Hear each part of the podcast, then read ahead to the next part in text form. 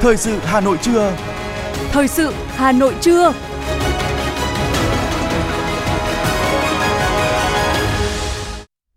Mời quý vị và các bạn nghe chương trình thời sự trưa nay thứ tư ngày 24 tháng 5 năm 2023. Những nội dung chính sẽ được đề cập đến trong chương trình. Dưới sự chủ trì của Chủ tịch Quốc hội Vương Đình Huệ, sáng nay Quốc hội nghe các báo cáo về quyết toán ngân sách nhà nước năm 2021, thảo luận ở hội trường về một số nội dung còn ý kiến khác nhau của dự án luật đấu thầu sửa đổi. Lãnh đạo Hà Nội chúc mừng Hội đồng chứng minh Giáo hội Phật giáo Việt Nam nhân dịp lễ Phật đản Phật lịch năm 2567. Hà Nội yêu cầu tuyệt đối không tổ chức hoạt động trải nghiệm tự phát.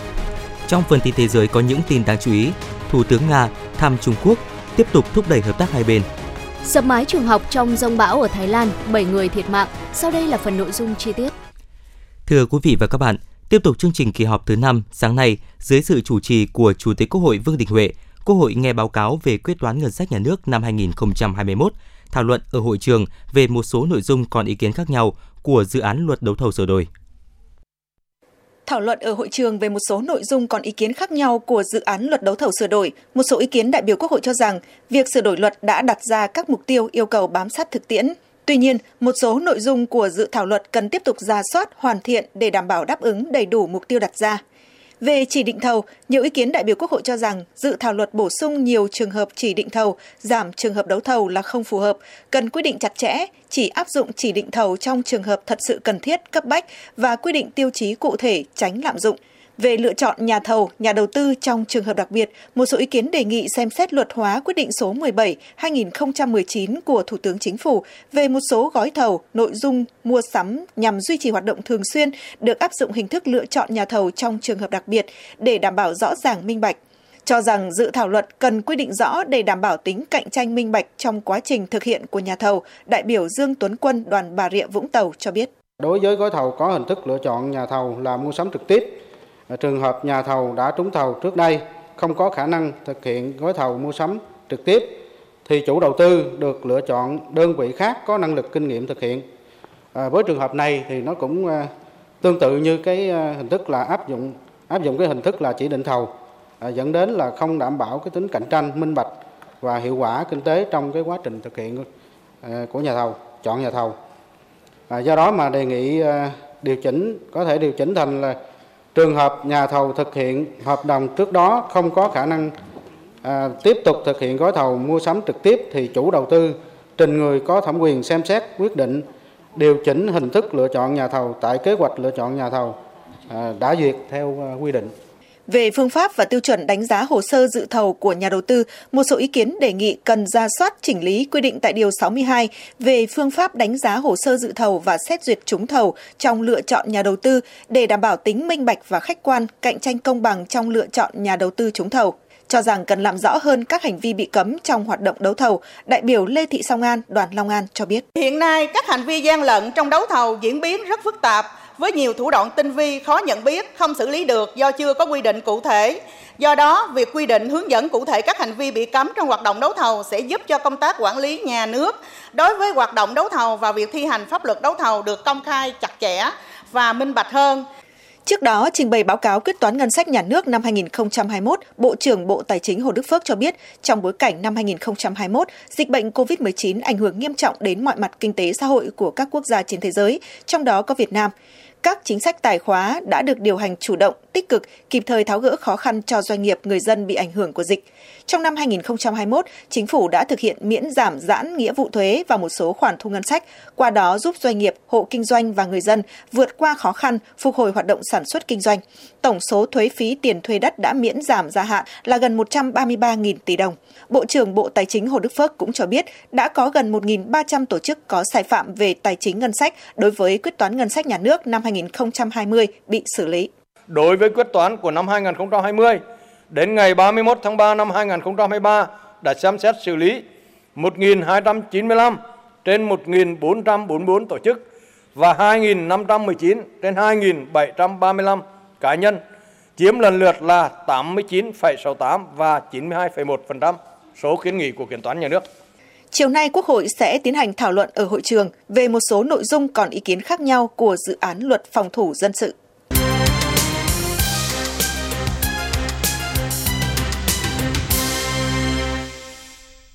Mời quý vị và các bạn nghe tiếp phần tin. Thưa quý vị, chiều ngày 23 tháng 5, tại chùa Trần Quốc, quận Tây Hồ, Ủy viên Ban Thường vụ Thành ủy, Phó Chủ tịch Thường trực Ủy ban nhân dân thành phố Hà Nội Lê Hồng Sơn đã tới thăm và chúc mừng Hội đồng chứng minh Giáo hội Phật giáo Việt Nam nhân dịp lễ Phật đàn Phật lịch năm 2567, dương lịch năm 2023. Tiếp đoàn có Đại đức Thích Nguyên Chính, Phó Tránh Văn phòng Trung ương Giáo hội Phật giáo Việt Nam, trưởng Ban Phật giáo Quốc tế Hà Nội, trưởng Ban chỉ sự Phật giáo quận Tây Hồ. Trong không khí chào đón đại lễ Phật đàn, thay mặt lãnh đạo thành phố Hà Nội, Phó Chủ tịch Thường trực Ủy ban nhân dân thành phố Lê Hồng Sơn đã gửi lời chúc tốt đẹp nhất tới chư vị giáo phẩm cùng toàn thể các vị tăng ni, cư sĩ, Phật tử một mùa Phật đàn an vui, thắm tình đạo vị. Phó Chủ tịch Thường trực Ủy ban nhân dân thành phố Hà Nội ghi nhận những đóng góp tích cực của các chức sắc, nhà tu hành cùng cộng đồng tín đồ Phật tử đã phát huy truyền thống, tham gia tích cực và có trách nhiệm vào các hoạt động phong trào thi đua yêu nước, các cuộc vận động của thủ đô, đặc biệt là các hoạt động an sinh xã hội. Bày tỏ cảm ơn sự quan tâm của lãnh đạo thành phố thời gian vừa qua đối với bà con Phật tử, Đại đức Thích Nguyên Chính khẳng định Phật giáo thủ đô nói chung sẽ luôn đồng hành cùng sự phát triển của thành phố, tích cực hưởng ứng các phong trào thi đua yêu nước, qua đó góp phần xây dựng thủ đô nói riêng và đất nước nói chung ngày càng phát triển.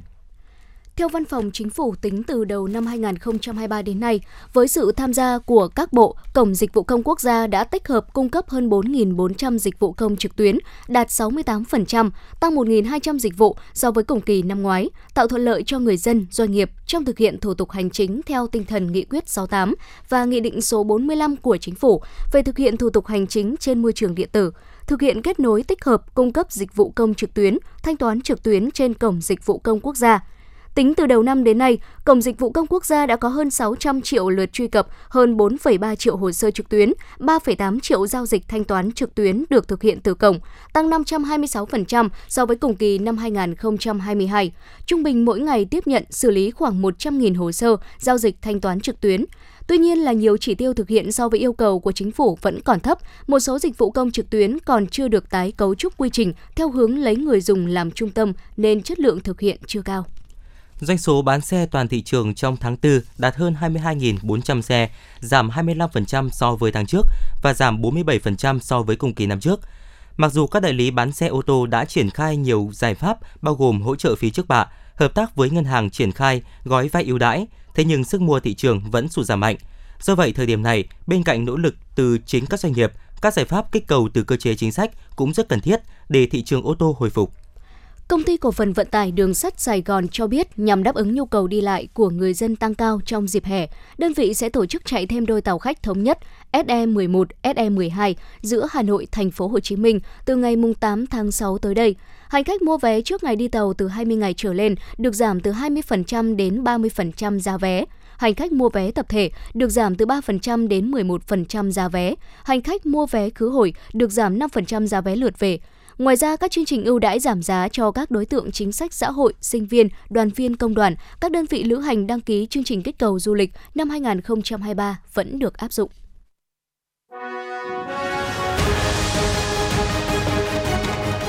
Thời sự Hà Nội, nhanh,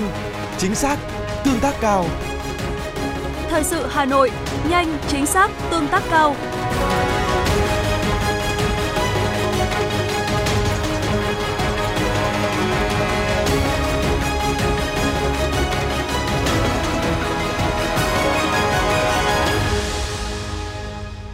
Thưa quý vị và các bạn, thông tin từ Bộ Giáo dục và Đào tạo mới đây cho biết, một trong 7 dự án của học sinh Việt Nam tham dự Hội thi Khoa học Kỹ thuật Quốc tế năm 2023 đã xuất sắc đoạt giải ba.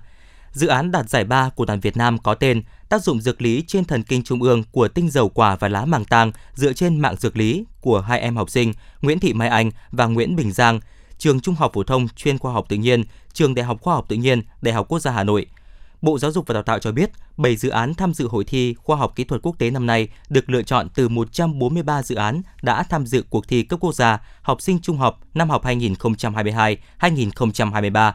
Trong năm học này, có hơn 5.000 dự án đã tham dự cuộc thi khoa học kỹ thuật ở cấp tỉnh, thành phố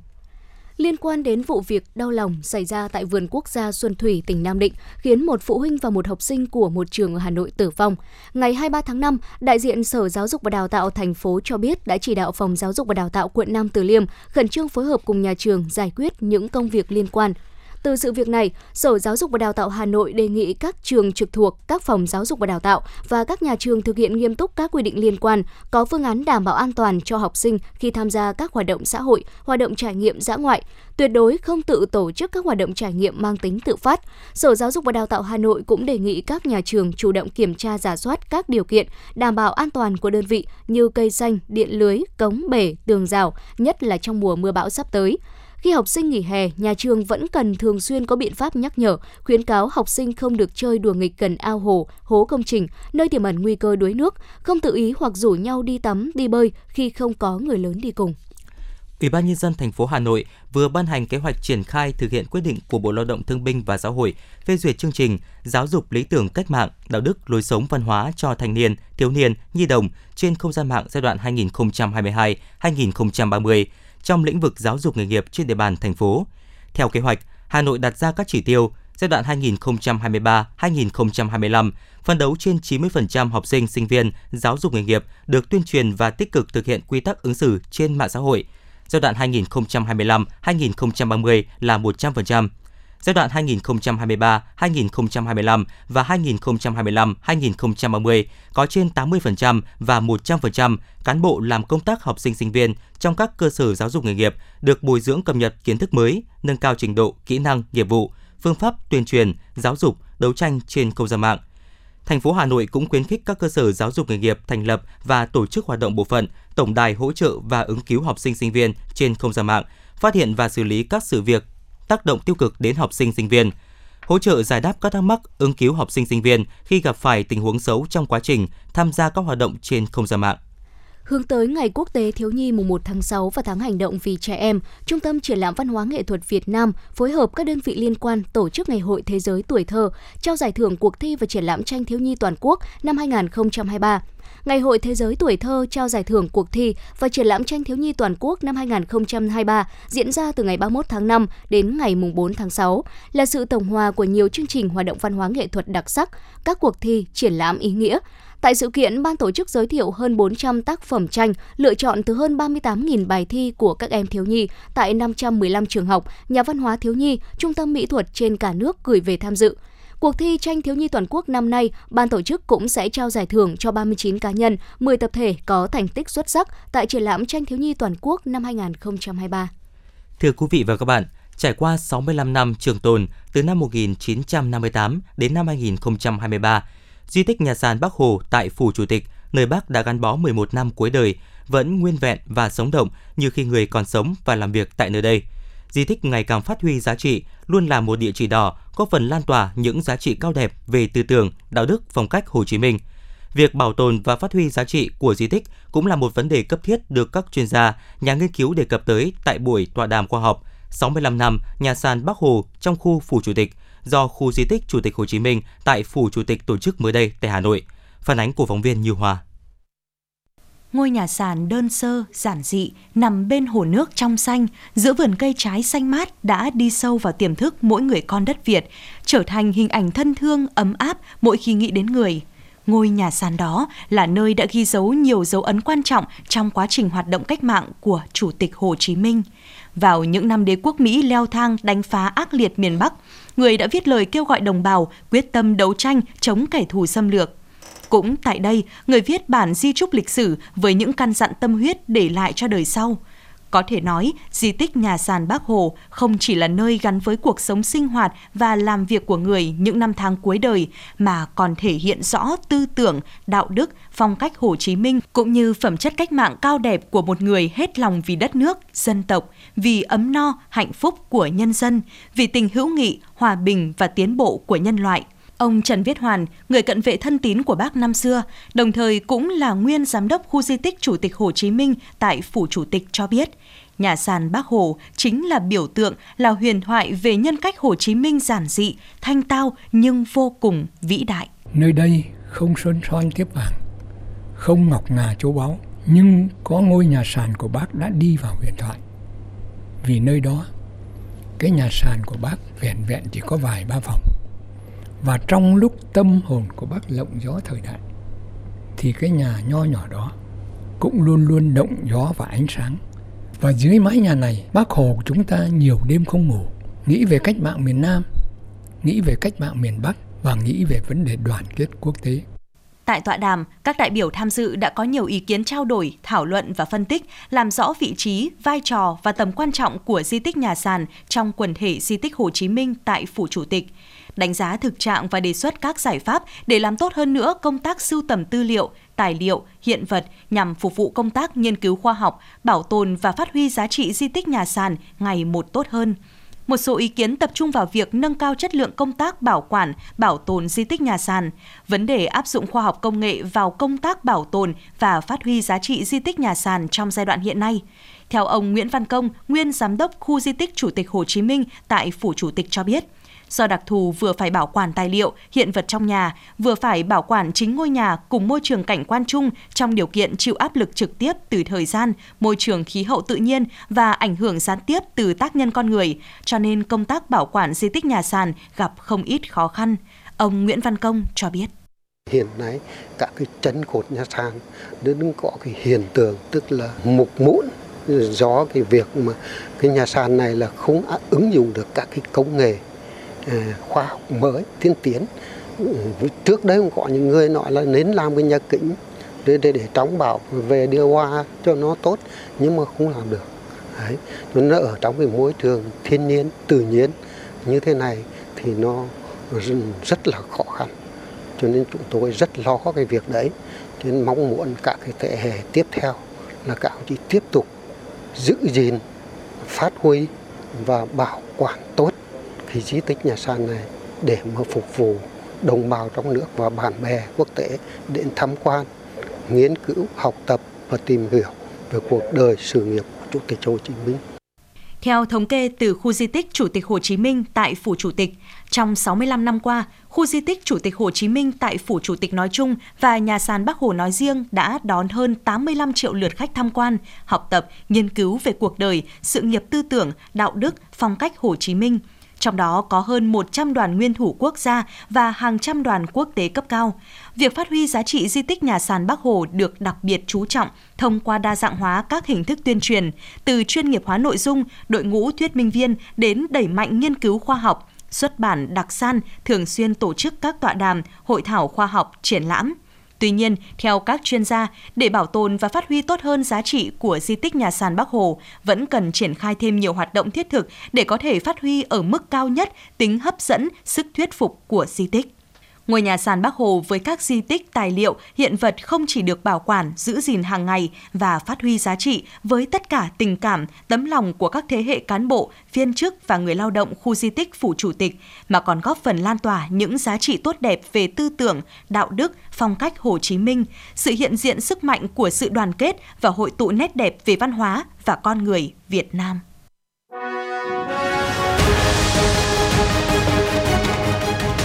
FM 90 cập nhật trên mọi cung đường. FM 90 cập nhật trên mọi cung đường.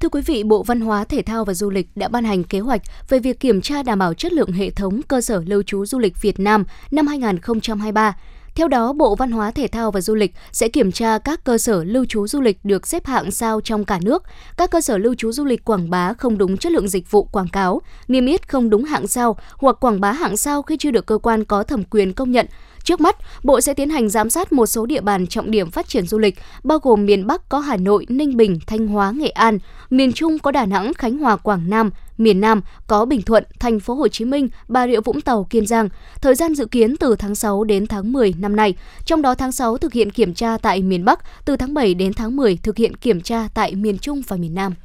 Trước thời điểm mùa mưa bão năm 2023 đến gần, công ty trách nhiệm hữu hạn một thành viên công viên cây xanh Hà Nội đã phối hợp với các sở ngành, ủy ban nhân dân các quận kiểm tra, khảo sát cây sâu mục nguy hiểm, cây chết khô.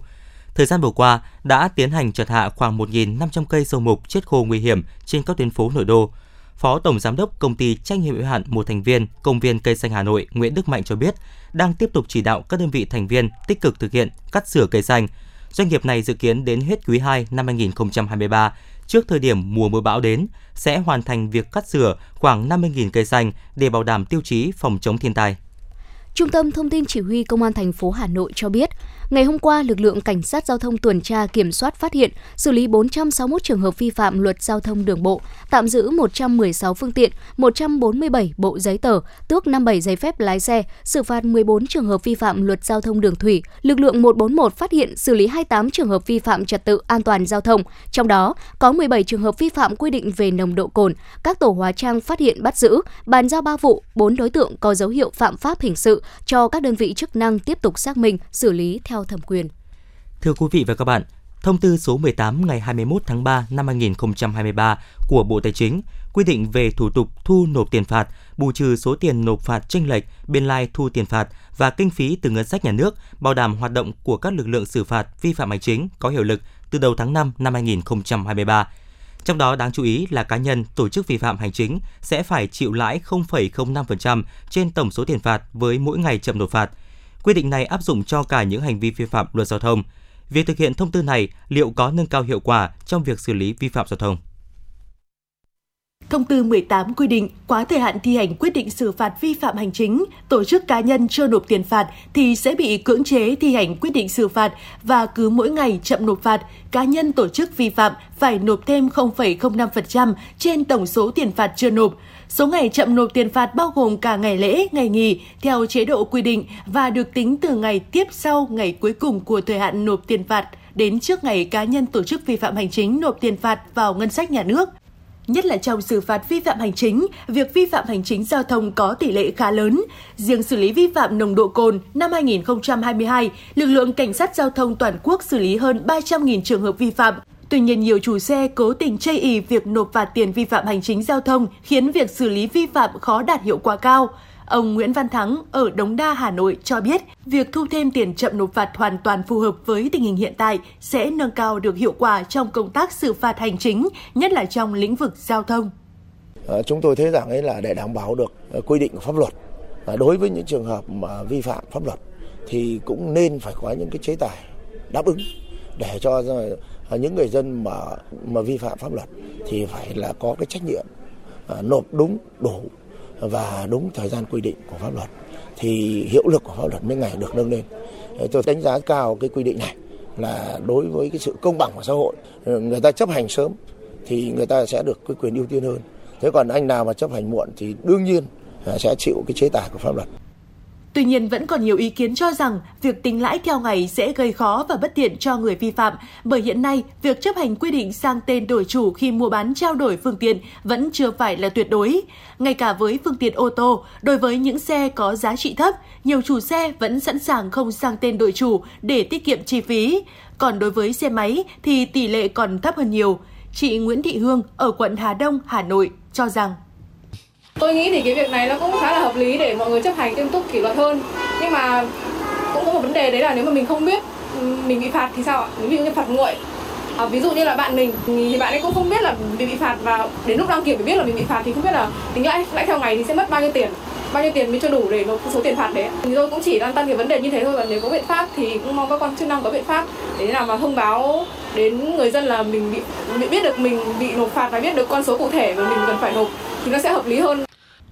Ông Khương Kim Tạo, nguyên phó tránh văn phòng Ủy ban An toàn giao thông quốc gia cho rằng thời gian qua, công tác quản lý điều hành giao thông đã có nhiều chuyển biến tích cực. Tuy nhiên, số lượng người vi phạm chấp hành nộp phạt theo đúng quy định của pháp luật còn thấp, nhiều trường hợp chây ý, thậm chí bỏ lại phương tiện, giấy tờ, không chấp hành nộp phạt. Vì vậy, việc áp dụng biện pháp tính lãi trên số tiền phạt nếu tài xế cố tình chậm nộp phạt là biện pháp mạnh tay cho việc chây ý nộp phạt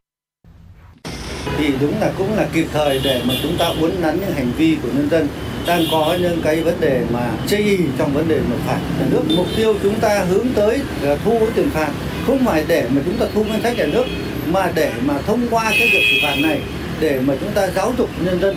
để nâng cao cái ý thức của nhân dân trong vấn đề tuân thủ pháp luật trật tự an toàn giao thông. Và như vậy cái việc mà nộp phạt đúng thời hạn này cũng là một cái yếu tố cần thiết phải nâng cao cái nhận thức của nhân dân.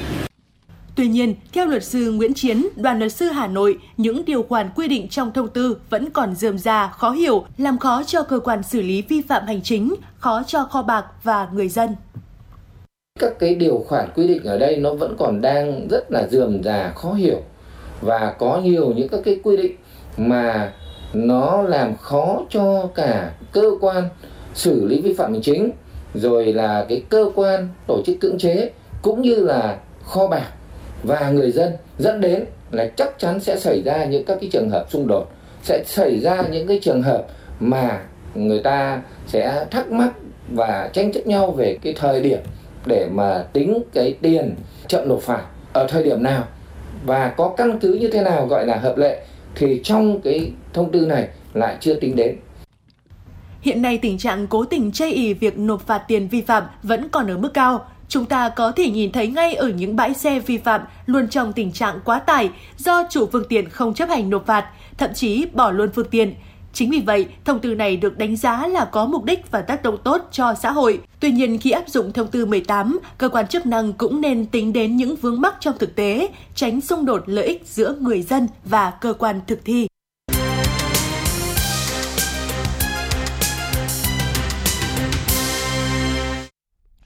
Xin chuyển sang phần tin thế giới. Thưa quý vị, ngày 23 tháng 5, phát biểu tại Diễn đàn Doanh nghiệp Nga-Trung ở Thượng Hải, Thủ tướng Nga Mishutin nhấn mạnh rằng sự tương tác ngày càng sâu sắc giữa Moscow và Bắc Kinh có tác động lớn đối với sự phát triển kinh tế của hai bên, cung cấp một nền tảng để thảo luận và liên hệ trong nhiều lĩnh vực ở các cấp độ khác nhau. Sau Thượng Hải, Thủ tướng Mishutin đến Bắc Kinh và sẽ hội đàm với Chủ tịch Trung Quốc Tập Cận Bình và Thủ tướng Lý Cường. Theo đó, một số thỏa thuận song phương sẽ được ký kết. Tổ chức Hợp tác Hồi giáo OIC sẽ tổ chức họp khẩn trong ngày hôm nay tại trụ sở chính ở thành phố Jeddah, Ả Rập Xê Út để thảo luận về các cuộc đột kích của lực lượng an ninh Israel vào đền thờ Hồi giáo Al-Aqsa mà Israel gọi là núi đền ở Jerusalem. Trong tuyên bố, Tổng thư ký của OIC Hussein Ibrahim Taha nhấn mạnh cuộc họp sẽ bàn cách giải quyết các diễn biến nguy hiểm ở Jerusalem và những hành động leo thang của Israel trên khắp các vùng lãnh thổ bị chiếm đóng. Với quy mô GDP trong năm 2022 vượt mốc 3,5 nghìn tỷ đô la Mỹ, Ấn Độ sẽ là nền kinh tế tăng trưởng nhanh nhất trong nhóm các nền kinh tế phát triển và mới nổi G20 trong vài năm tới. Đây là kết luận trong một nghiên cứu công bố ngày hôm qua của hãng xếp hạng tín nhiệm Moody's. Tuy nhiên, Moody's cũng cảnh báo các rào cản về chính sách và cải cách nếu không được giải quyết có thể làm giảm dòng đầu tư vào Ấn Độ ngày 24 tháng 5, một thẩm phán tòa án Manhattan thông báo phiên tòa hình sự xét xử cựu Tổng thống Mỹ Donald Trump sẽ được mở vào tháng 3 năm sau. Ông Trump trước đó đã bị truy tố với 34 tội danh liên quan tới việc làm giả hồ sơ kinh doanh để che giấu những khoản tiền bịt miệng, ngăn các thông tin tiêu cực về ông trong thời gian vận động tranh cử năm 2016. Thưa quý vị, 7 người trong đó có 4 trẻ em đã thiệt mạng sau khi mái nhà tại một trường học ở tỉnh Pichit, miền Bắc Thái Lan bị sập trong cơn bão hôm 22 tháng 5 vừa qua. Cơn bão ập đến vào khoảng 18 giờ ngày 22 tháng 5 theo giờ địa phương khi học sinh đang học tại một trường tiểu học ở huyện Sam Ngam, tỉnh Pichit, miền Bắc Thái Lan. Khi học sinh, phụ huynh và giáo viên đang trú ẩn trong sân đa năng của trường, bất ngờ mái che bị đổ sập giữa mưa gió mạnh.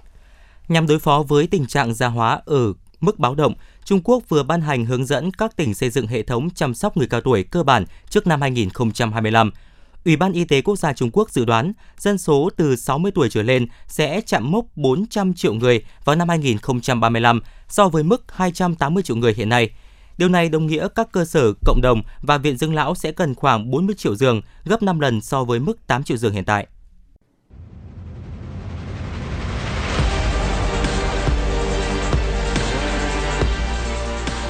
Bản tin thể thao Bản tin thể thao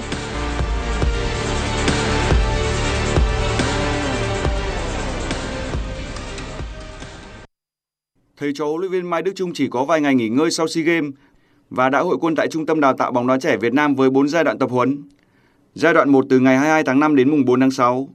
Ngày mùng 5 tháng 6, đội tuyển nữ Việt Nam bắt đầu giai đoạn 2 ở đợt tập huấn tại Quốc gia Đức với 3 trận đấu giao hữu gặp câu lạc bộ Frankfurt ngày mùng 10 tháng 6, câu lạc bộ Sotmen vào ngày 15 tháng 6 và đội tuyển nữ Đức vào ngày 24 tháng 6. Về mặt lực lượng, hầu hết các cầu thủ nữ Việt Nam đều có được thể trạng tốt dù vừa trải qua những trận đấu tại SEA Games 32. Chỉ duy nhất trường hợp hậu vệ Trương Thị Kiều vẫn phải luyện tập riêng và chưa thể hòa nhập cùng các đồng đội với những bài tập và giáo án mà ban huấn luyện đưa ra do đang trong quá trình hồi phục chấn thương. Theo kế hoạch, đội tuyển nữ Việt Nam sẽ về nước sau chuyến tập huấn tại Đức và tiếp tục rèn luyện tại Trung tâm Đào tạo bóng đá trẻ Việt Nam ở giai đoạn 3 trước khi di chuyển tới New Zealand vào ngày 5 tháng 7. Ở giai đoạn cuối cùng trên đất New Zealand, huấn luyện viên Mai Đức Trung và các học trò sẽ có hơn 10 ngày tập luyện và thi đấu giao hữu trước khi chính thức bước vào hành trình tại vòng chung kết World Cup bóng đá nữ thế giới 2023. Trận gia quân của đội tuyển nữ Việt Nam tại vòng chung kết bóng đá nữ World Cup 2023 sẽ diễn ra vào 8 giờ sáng 20 tháng 7 theo giờ Việt Nam. Và đối thủ của chúng ta được đánh giá rất cao là đương kim vô địch đội tuyển Mỹ. Dự báo thời tiết, Đài khí tượng thủy văn khu vực đồng bằng Bắc Bộ dự báo chiều nay nhiệt độ Hà Nội tăng mức cao nhất phổ biến từ 30 đến 32 độ C,